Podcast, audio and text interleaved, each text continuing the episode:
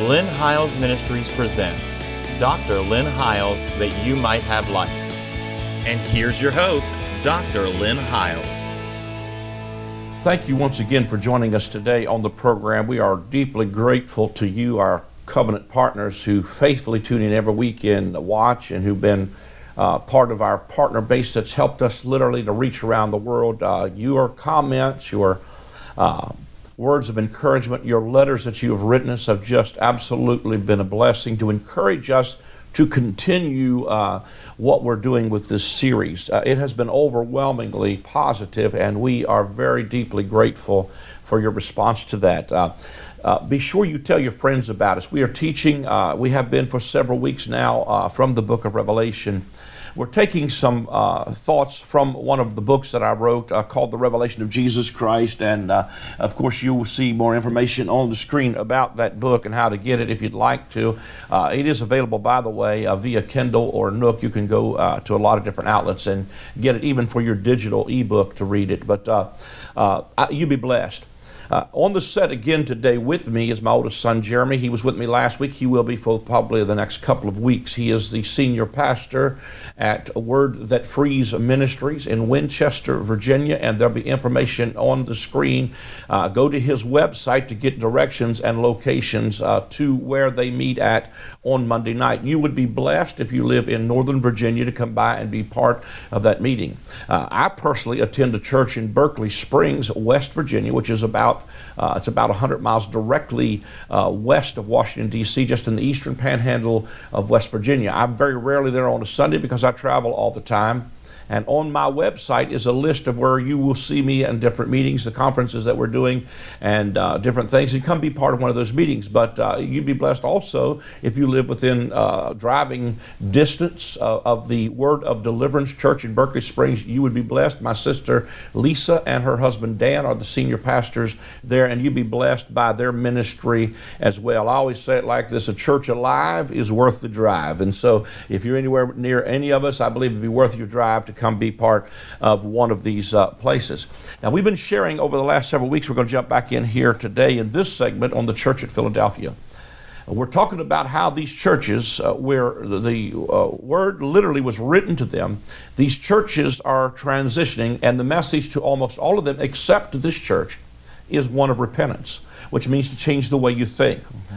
Now, I think it's incredible that this is the only church that he does not tell them they need to repent he tells them, and I believe the reason he tells them that is because they found the real key and the real issue here is love. It is a church whose name literally means the church of brotherly love. And once again, Jesus always comes to these churches with a revelation of who he is. First of all, the biggest need on the planet today is not for more uh, understanding about political events or about you know, uh, um, uh, uh, uh, other kinds of events. The biggest need on the planet today is a personal revelation of Jesus Christ. Because a revelation of Jesus Christ to you will produce a revelation of Jesus Christ through you. He always supplies who He is in the midst of this church before He ever gives them any kind of mandate for change. Or what happens is, is this revelation of who He is in the midst of them is the one that will give them the ability to make the changes that's necessary. Let me read the text and then we're going to get into this. Under the angel of the church at Philadelphia, write, These things saith He that has holy, He that is true, He that has the key of David he that openeth and no man shuts, and shuts and no man opens. I know thy works. Behold, I have set before thee an open door, no man can shut it. For thou hast a little strength, and thou hast kept my word, and hast not denied my name. Behold, I will make them of the synagogue of Satan, which say they are Jews and are not. And we're going to come back and deal with that in a whole segment by itself. But do lie. But I will make them to come and worship before thy feet, and to know that I have loved thee because thou hast kept the word of my patience, I will also keep thee from the hour of temptation which shall come upon all the world to try them that dwell on the earth. Behold, I will I am behold I come quickly. Hold fast which thou hast, that no man take thy crown. Him, to him that overcometh, I will make him a pillar in the temple of my God. He shall go no more out. I will write upon him the name of my God and the name of the city of my God, which is New Jerusalem, which comes down from God out of heaven from my God. And I will write upon him my new name. He that hath an ear, let him hear what the Spirit says to the churches. In this particular segment, we've already dealt with last week how uh, he tells them in the book of Peter uh, that, uh, that there's a grace that's to be brought to you at the revelation of Jesus Christ. And he says, as obedient, this is this is 1 Peter chapter 1, verse 13. It says, Therefore gird up the loins of your mind. Be sober and rest your hope fully upon your rest your hope fully upon the grace that is to be brought to you at the revelation of Jesus Christ. So there is a grace that's brought to you at a revelation of Christ. There is, uh, you know, uh, uh, an empowerment, a divine enablement that comes at a revelation of Him. And not just some enigma riddle about what He is, but a personal revelation of who He is in the midst of you. And then when He goes on to say, as obedient children, not conforming yourselves to the former lust as in your ignorance, but as He called you as holy, you also be holy in all your conduct, because it is written, Be holy because I'm holy. In other words, if there is a revelation of Jesus to you, and His holiness, it will produce a revelation of Jesus through you because we've been made partakers of the divine nature. God has given us his very own nature. And he went on to say, Since you have purified your souls, this is 1 Peter 1, verse 22, since you have purified your souls in obeying the truth through the Spirit in sincere love of the brethren. So that's what he's calling as a manifestation of holiness. As obedient children, or I'm sorry, uh, he said, since you have purified your souls in obeying the truth through the Spirit in sincere love of the brethren, love one another. Because see, that's the whole message of this church of brotherly love is that's the manifestation of what holy is. Everything flows from love. When you love people, you don't mistreat them. When you love your neighbor, you don't mistreat your neighbor. When you love people, you will minister to them. Love becomes the motivation. We ended the program last week, and I was talking about how I'd ministered to a man outside of a restaurant simply because it was the love of Christ that constrained. I was moved by compassion. I think so many times we are moved to minister to people in church because we want someone to see our gift. That's really yeah. the wrong motivation. Yep. But the compassion that God had for people when He reached out and laid hands on them, and you know, I don't know the end of the story yet, what happened to the man that I ministered to at the restaurant. I haven't seen him since then, but I believe in God that he got a miracle. I simply stopped until I felt the Lord told me to do it. You know, it's only our obligation to do what we feel like is in our heart, to do what, what we, we feel like Jesus would have done in that situation. And I believe in God that we're going to see see more miracles on the street and we're going to see more of them at Walmart. We're going to see more of them in, in, in our places of work. And I'm not talking about being spooky and religious and doing weird stuff because I've seen some mm-hmm. of the stuff get out of balance. But I'm talking about, you know, I literally waited till this man got outside that restaurant and walked out to him as they were putting him in the car. And I said, I felt like the Lord spoke to me to pray for him. I said, I've seen a lot of people healed, and I just believe God's a healer. And if you don't mind, I'd like to lay hands on you and pray for you. That's what God told us to do. He said, You lay hands on the sick, they will recover. Yeah. It's not my responsibility to heal them, it's God's. Somebody said, Well, what if you fail? Well, what if I don't? You know, in mm-hmm. other words, we're definitely going to if we don't ever step out and do something. And I heard somebody recently make a quote. I don't know who made this quote, but they said, You know what? I'd rather pray for 100 people and one of them get healed then nobody get healed. Yeah. Because it's, it's still success if one people out of a 100 get healed. Yeah. So if we don't pray for them, we don't minister out of the love of God that constrains us, then we're never going to see the miraculous really demonstrated. So he goes on to say that, that we've obeyed the truth through the Spirit in the sincere love of the brethren, love one another fervently with a pure heart, having been born again having been born again, not of corruptible seed, but the incorruptible, through the word of God which lives and abides forever. So we've been made partakers of a divine nature, and we've been born again of an incorruptible seed of God and uh, that's what flows from our nature. Now, the next thing that he says to them, so he, he he's telling them, first of all, uh, be holy, uh, uh for I am holy. And he's saying to them, you know, uh, that's the command here in the book mm-hmm. of Peter. But what he's saying is not so much as a command, but but but like I said while ago, it's an impartation. Uh, be holy, like I'd say, be healed. Yeah. Be made whole. Yeah. So, so you know, when he's saying, Be holy, for I'm holy, what he's imparting is who he is and what he is to us. Yep. Then he says to them, I'm, I'm he which is true. So we know that this is not just something we do, it's something we are. It's something of our identity because of our union with Him. He is the way, He is the truth, He is the life, He is holy, He is truth, and that's what He's saying here. But the next thing He goes on to say is, He that has the key of David that opens and no man can shut and shuts and no man could open. I know your works. Behold, I have set before you an open door, and no man can shut it, for thou hast a little strength, and you have kept the word and have not denied my name. So again, once again, uh, here's a couple things that you've done. You, have you, got a little strength, mm-hmm. and you've kept my word, and you've not denied my name, because everything flows from His name. Yep. Because when we go forth in His name, to, to, me, when we when we say it's more than just saying in the name of Jesus. Yeah. Behold, in the name of Jesus. You know, it is literally coming as a representative of flowing from yep. His name. Yep. You want to jump in on that, and then uh, that's probably if I don't, I'm gonna have the whole segment talk just on setting this up. Go ahead. You're you're good. Uh, uh I I enjoy hearing you anyway. Um, I, you know, exactly as you were saying, it's um, I, I, there there is a real need for us to really be uh, gripped by the identity that we have in Christ. There, uh, and, and, I believe that that is really happening in these days. There's really becoming ministers that are putting people in remembrance of who they are and not.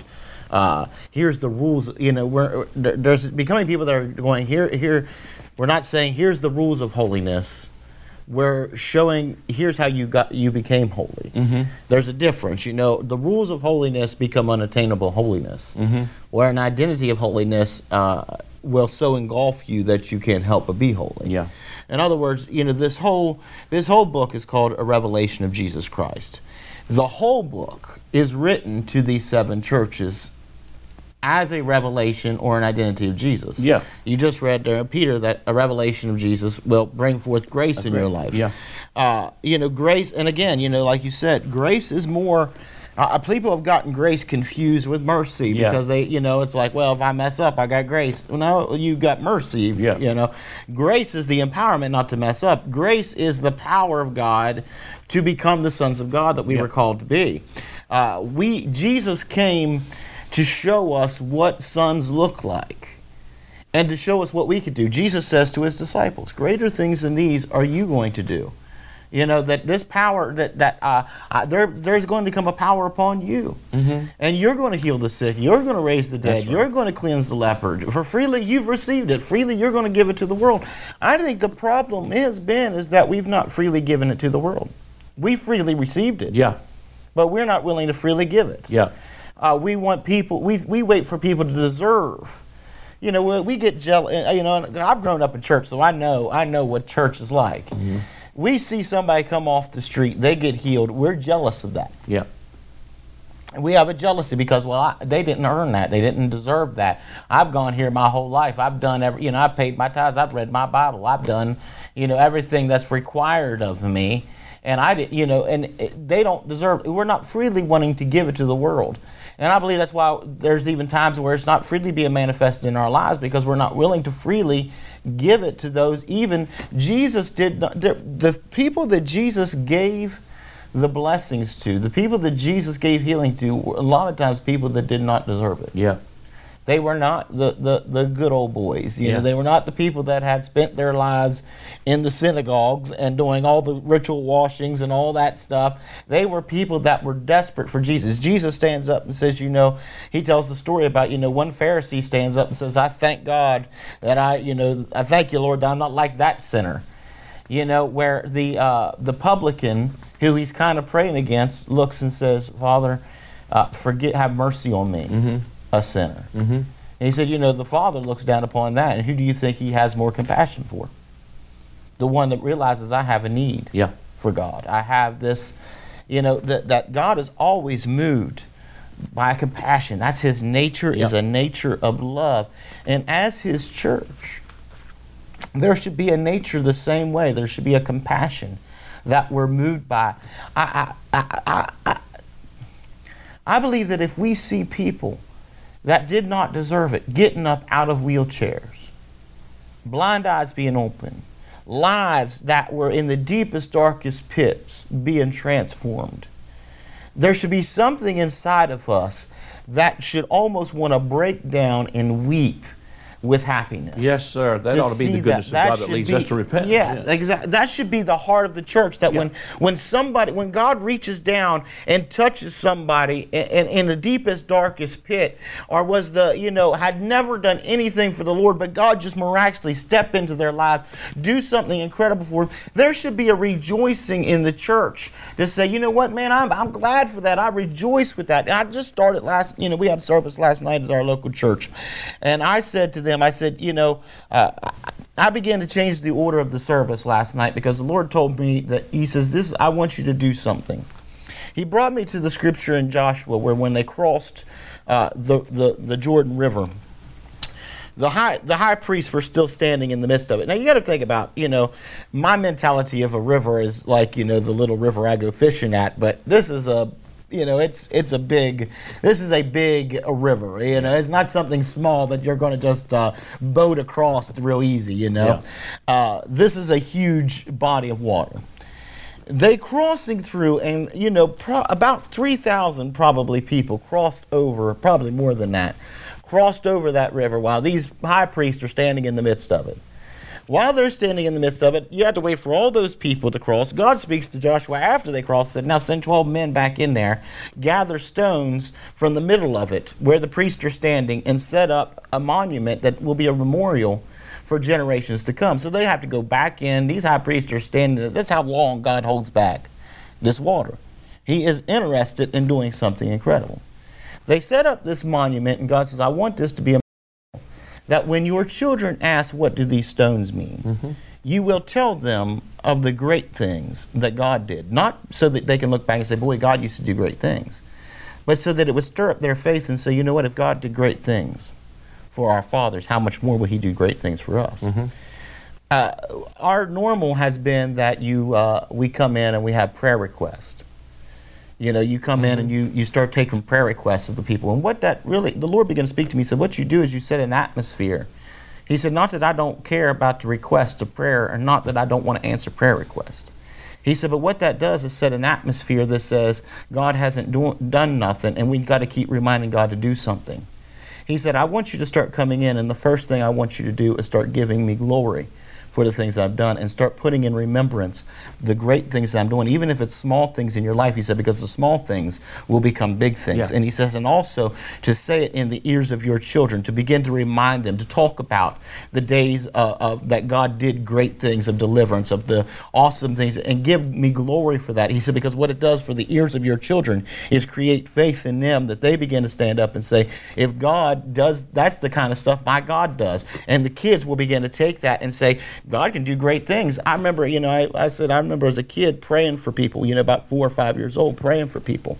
And I'm getting healed. And I would say to my grandfather, I'm amazed at the power of God that's in these hands. Mm-hmm. But somewhere throughout my life, I forgot the power of God that's in these hands, and mm-hmm. I ceased laying hands on people with faith mm-hmm. that they were going to get healed. Somewhere I forgot that, and God has been reminding me even the last couple of days. Remember when you used to believe there was power in these hands? I said, I, He said, I want to stir that back up again. He said, I want you to start. He said, I want you to start setting an atmosphere where you remind yourselves of the great things that I do and what I am doing, not that I, things that I haven't done. He said, because what will answer those prayers is not reminding me of the prayer request. What's going to answer those prayers is when you start building up faith to say, I have an expectation of God. This is how God works. God has compassion on his people, and God doesn't just answer the prayers, God does extravagantly above the prayer that you ask or the need that you have. God doesn't just answer. Here, here's the deal God doesn't just uh, pay your house payment one time. God, the extravagance of God is that He'll step in and pay your house off. Uh, you know, and I, I don't mean that as we come to God and get these things, but what I mean is, is that we've gotten to a place in Christianity where we say we believe God can do things. We believe God can get people out of wheelchairs. We believe God can open the blind eyes, but we really don't believe it because we don't think it's going to happen tonight. Yeah. You know, or it's not going to happen on the street. I, you know, we think that there has to be some, all the stars have to line and all the great things. Can I tell you, when Peter's shadow fell on somebody and they got healed, I don't think Peter was walking down that street with an expectation of my shadow is going to heal somebody. And probably the person that the shadow fell, fell upon probably did not have an expectation that if Peter's shadow falls on me, I'm going to be healed. Neither one of them had an expectation. God just showed up because the power, because Peter was walking. Carrying the presence. He was carrying the presence of God. He was walking in an identity that hey, the power has come upon me. I have received the power of the Holy Ghost. I have received the divine impartation. I'm just walking just like a son, just like Jesus was walk. Greater things was happening than even what Jesus, Yeah. just like Jesus told him. And there has to become a reminder in these days that that's our identity. That's who we are. That as we walk in brotherly love, we are not set, we're not trying to heal people because we're trying to make our church look like that's the legit church. People are being healed because we're walking the identity of sonship. We're walking in the identity that God just has love for people. That maybe it's a matter of walking up to somebody on the street that stinks and giving son. them a hug and, and just saying, you know what, I just love you and, and Yep. Jesus loves you. I believe sometimes just those simple things that Jesus loves you has the power to transform some of the most deepest, darkest situations than any of our revelation. I think that sometimes we've got so caught up in our dogmas and our doctrines and our great revelations that we start denying the power of God because we're looking for the greater revelation Yeah. rather than the power and the manifestation of who we are as sons. Yeah. I, I believe you know Jesus when he's when he's uh you know touching somebody and they're getting up from the dead, he doesn't give them an hour of revelation. He just simply comes and, comes and says, "Daughter, arise," or Lazarus comes forth. He just simply operates in who he is and his Yeah. identity. I believe somewhere along the line we've gotten so caught up in dogmas and doctrines and revelations that we forgot the identity that we're to walk in, the compassion we're to have. The greatest revelation is not uh, the deepest, darkest secrets of the Bible. The great, deep, the greatest revelation is the manifestation of the nature of love that's in us. When it becomes something that's operative in our lives, we're not trying to produce it; we're living in it because it. we know that's who we are. We come convinced that this is our identity. That's what's happening to Philadelphia. They've got an identity of what Jesus is, and Jesus says, "Man, I'm unlocking doors for you that can't be shut. I'm, I'm, I'm, I'm giving you the keys of David. I'm giving you holiness. I'm revealing myself as who I am because you started with a little strength. The little strength was just simply that you started loving people, but now the greater manifestation of my power is coming upon you because that's exactly who I am. I am love, and everything I do flows out of love. And so, if my sons have the same identity as I do, then they're going to operate just like I would. They're not going to just do love. They're going to be love. They're going to be the answer to the world. I think sometimes we're so busy complaining about everything that's taking place in our world uh, that we're, we're, we're, we're creating the problem rather than being the answer to the problem. The children of Israel didn't ans- enter into the promised land because the words on their mouth were, "We're grasshoppers. We don't. We're insignificant. We don't have the power." But what changed that is when Joshua said, "Prepare your victuals, because like it or not, in three days we're going into this promised land because we are well able." To take the land. It is ours. It is given to us, and it's exactly as God said it is. Can I tell you, these are not days that are bad days where we are being swallowed up and we have no significance.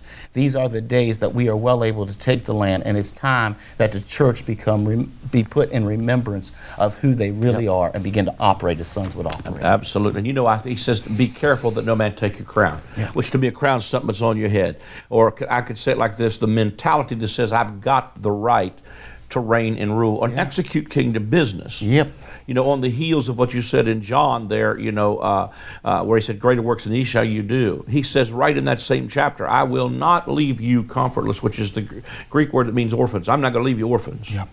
But I'm going to come and um, I and my Father are going to take up our abode in you, and you're going to do greater works because I live in you. Yeah. One of the things I was thinking while you said there's so much could be said in it before we run out Mm-hmm. of time, but Matthew 16, uh, verse 15 through 19. This is Peter. We talked. You talked Yeah, about yeah, Peter's yeah. shadow a while ago. But he said, "He saith unto them, Whom say ye that I am?" J- Jesus is asking. And Simon Peter answered, said, "Thou art the Christ, the Son of the living God." And Jesus answered said unto him, "Blessed art thou, Simon Barjona, for flesh and blood is not revealed unto thee, but my Father which is in heaven. And I say unto thee, Thou art Peter, and upon this rock I'll build my church, and the gates of hell shall not prevail against it. And I will give you the keys." of the kingdom of heaven, and whatever you bind on earth shall be bound in heaven, whatever you loose on earth shall be loosed in heaven. So he's simply saying, I'm going to give you authority to execute some kingdom business. Yeah. That's where I believe God's calling the church back to. And once again, it flows out of a revelation of knowing who Jesus is. Who do men say that I am? He said, Well, I give you all kinds of revelation and theories yeah, about yeah, what people say. But I, you're, you're the Christ. Yep. You're the one that's got the key of David. You're David's offspring. Yep. You're, you're, you're the uh, you the dude, man. You're the one everybody talked about, the greater son of David that's now on the scene. Yep. That's got the key uh, that says uh, that uh, of the increase of his government and peace there will be no end. So that every time I execute kingdom business, uh, I, I, am seeing the the door that's been opened to us is a door to the kingdom. Yeah. And we've entered the kingdom of God, and in it we got access to everything the kingdom has. And I think about it even in terms we were talking about, you know, people getting healed, people getting delivered, and that's part of it. But it's also like you were talking about a while ago. Maybe it's the Lord telling you to pay somebody's house payment. Yeah. See, that's still love flowing. Yep. Maybe it's someone telling you somebody needs a bag of groceries. Maybe it's the Lord telling you somebody's kid needs mentored. Yeah. You know, it's all of these things that become uh, the outflow of love from the church of brotherly love. But this key that Peter had received, that the church is built on, is a revelation of the Christ uh, that, uh, that, that is revealed to us by the Spirit that gives us the authority to flow in His nature and His name because we are not orphans. We are not fatherless. We now have a father and we can flow from that place. He says, Let no man take your crown. In other words, do not lose your dominion mentality. Do not lose your kingdom yeah. mentality. Do not lose the fact that the scripture tells you that because of the abundance of grace and the gift of righteousness, we reign in life. It is the outflow of the revelation of Christ, that the grace that's given us at the revelation of Jesus Christ, as Peter said, and that's what Peter got a hold of, is the grace that came through the revelation of Jesus yeah. Christ. We are just out of time. Again, it's amazing how quickly these programs come and go. But it, you, you t- tune in next week, uh, every week, and you also you can find us on YouTube. If you missed some of these, you can go back and watch us on YouTube at any time, or from my website. There's a direct link. You can go there. Uh, call that number on the screen go to the website. If you'd like to sow a seed, you can go to our website and do it via credit card. You can call the phone number. Uh, your partnership is what enables us to take the gospel around the world. Thank you for joining us. For anyone struggling to understand John's writings in Revelation, this book provides true, biblically based answers. Through detailed insights into the letters John wrote to the seven churches of his day, you will learn how to avoid the mistakes of the early church to overcome today's trials and tribulations. This book will provoke you to thought and dialogue, bringing greater clarity and revelation of Jesus Christ.